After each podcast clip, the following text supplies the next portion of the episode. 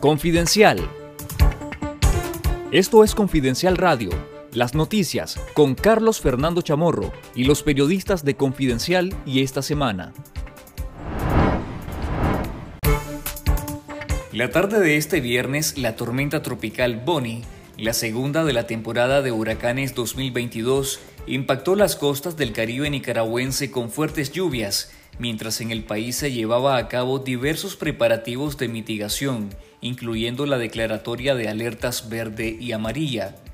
El Centro Nacional de Huracanes de Estados Unidos indicó que tanto en el sur de Nicaragua como en el norte de Costa Rica se esperan inundaciones repentinas y deslizamientos de tierra que amenazan la vida.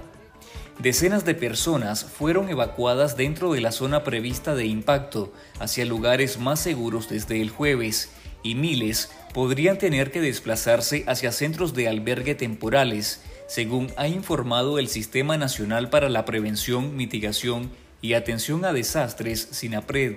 Puede ser en la zona de Bluefield, es una de las zonas que puede afectar bastante, eh, también Caraguala en la parte del norte, eh, San Juan de Nicaragua, que sabemos que es algo bien despoblado, eh, Nueva Guinea, San Carlos, la, parte de, de Zapuá, Rivas, la isla de Ometepe, Puerto Morrito, la zona de Huaco, que son condiciones que pueden tener algunas lluvias que se puedan estar presentando, y las zonas de Rivas y las zonas de Carazo.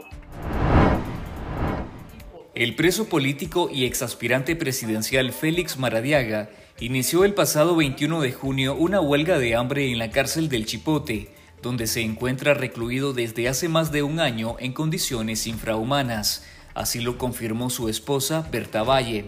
La protesta de Maradiaga obedece a las condiciones de aislamiento y torturas a las que son sometidos los presos políticos. Según Berta Valle, antes de iniciar su huelga de hambre, Maradiaga fue llevado de emergencia a la clínica del Chipote tras sufrir una bradicardia que se define así a la desaceleración del ritmo cardíaco normalmente inferior a 60 latidos por minuto. Valle además comentó que durante la última visita a los presos políticos en el Chipote el pasado 10 de junio, su familia corroboró el continuo deterioro de la salud de Maradiaga, quien ha perdido aproximadamente 60 libras de peso. Berta Valle presentó un retrato digital de cómo han encontrado a Maradiaga sus familiares. Hago un llamado a todas las personas, a los nicaragüenses, a la comunidad internacional, al régimen, a que tengamos humanidad y que haya un cese a estas torturas que están viviendo las personas presas políticas. No es necesario una muerte más. No es necesario más dolor entre el pueblo nicaragüense. Para el sociólogo y politólogo Silvio Prado, especializado en municipalismo, la posición del orteguismo es la de una dictadura que no está dispuesta a rifar el poder y que busca disminuir al máximo cualquier incertidumbre que se derive de las elecciones. Expertos y organizaciones electorales han adelantado que en noviembre próximo, cuando están previstas las votaciones municipales, se reeditará la farsa electoral de 2021, cuando el binomio Ortega y Murillo se reeligió para un periodo más. Antes de las votaciones generales, el régimen ajustó la ley electoral a su conveniencia, recrudeció la persecución contra opositores y eliminó toda la competencia política, al encarcelar y condenar en el último año a siete exaspirantes a la presidencia y más de 40 líderes políticos, cívicos, gremiales y profesionales independientes. El Frente Sandinista se ha ido aumentando el control de las alcaldías con cada elección. En 2008 se adjudicó 105, en 2012 aumentó a 134 y en 2017 fueron 135.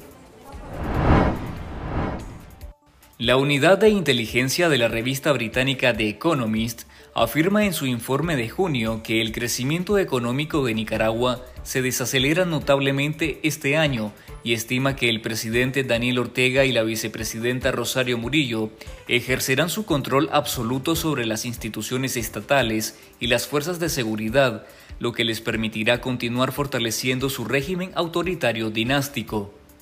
habrá un riesgo de intervención estatal principalmente en términos de aplicación de impuestos y regulaciones, destinado a socavar a los opositores al régimen, señala el informe.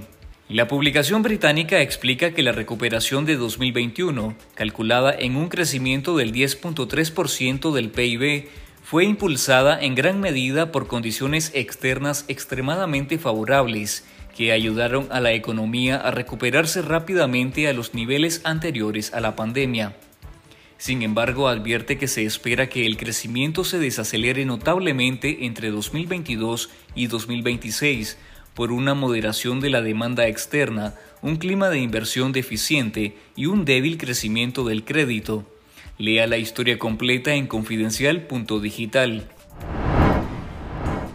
El gerente general de la minera Plantel Los Ángeles, Randy Martín, envió una carta al presidente de la Asamblea Nacional, el diputado sandinista Gustavo Porras, en la que le pide cita para conversar sobre la amenaza de cierre que se cierne sobre la empresa, lo que podría afectar a más de mil mineros artesanales, así como a 130 trabajadores directos. El lunes 27 de junio, la administración de la minera que opera en el municipio de La Libertad Chontales recibió una notificación de la Dirección General de Minas del Ministerio de Energía y Minas, en la que se le informa de la cancelación de la concesión que les permite comprar y procesar mineral, como lo hacen desde 2015. A pesar que la cancelación es una decisión tomada, la empresa está siguiendo el consejo legal de apelar a la decisión del ministerio, proceso que podría requerir de varias semanas antes de llegar a un veredicto final, por lo que la actividad minera se mantiene igual. Hasta el momento se desconoce la razón de la cancelación de la concesión a esta empresa. Esto fue Confidencial Radio. Escuche nuestros podcasts en Spotify y visítenos en confidencial.com.ni con el mejor periodismo investigativo.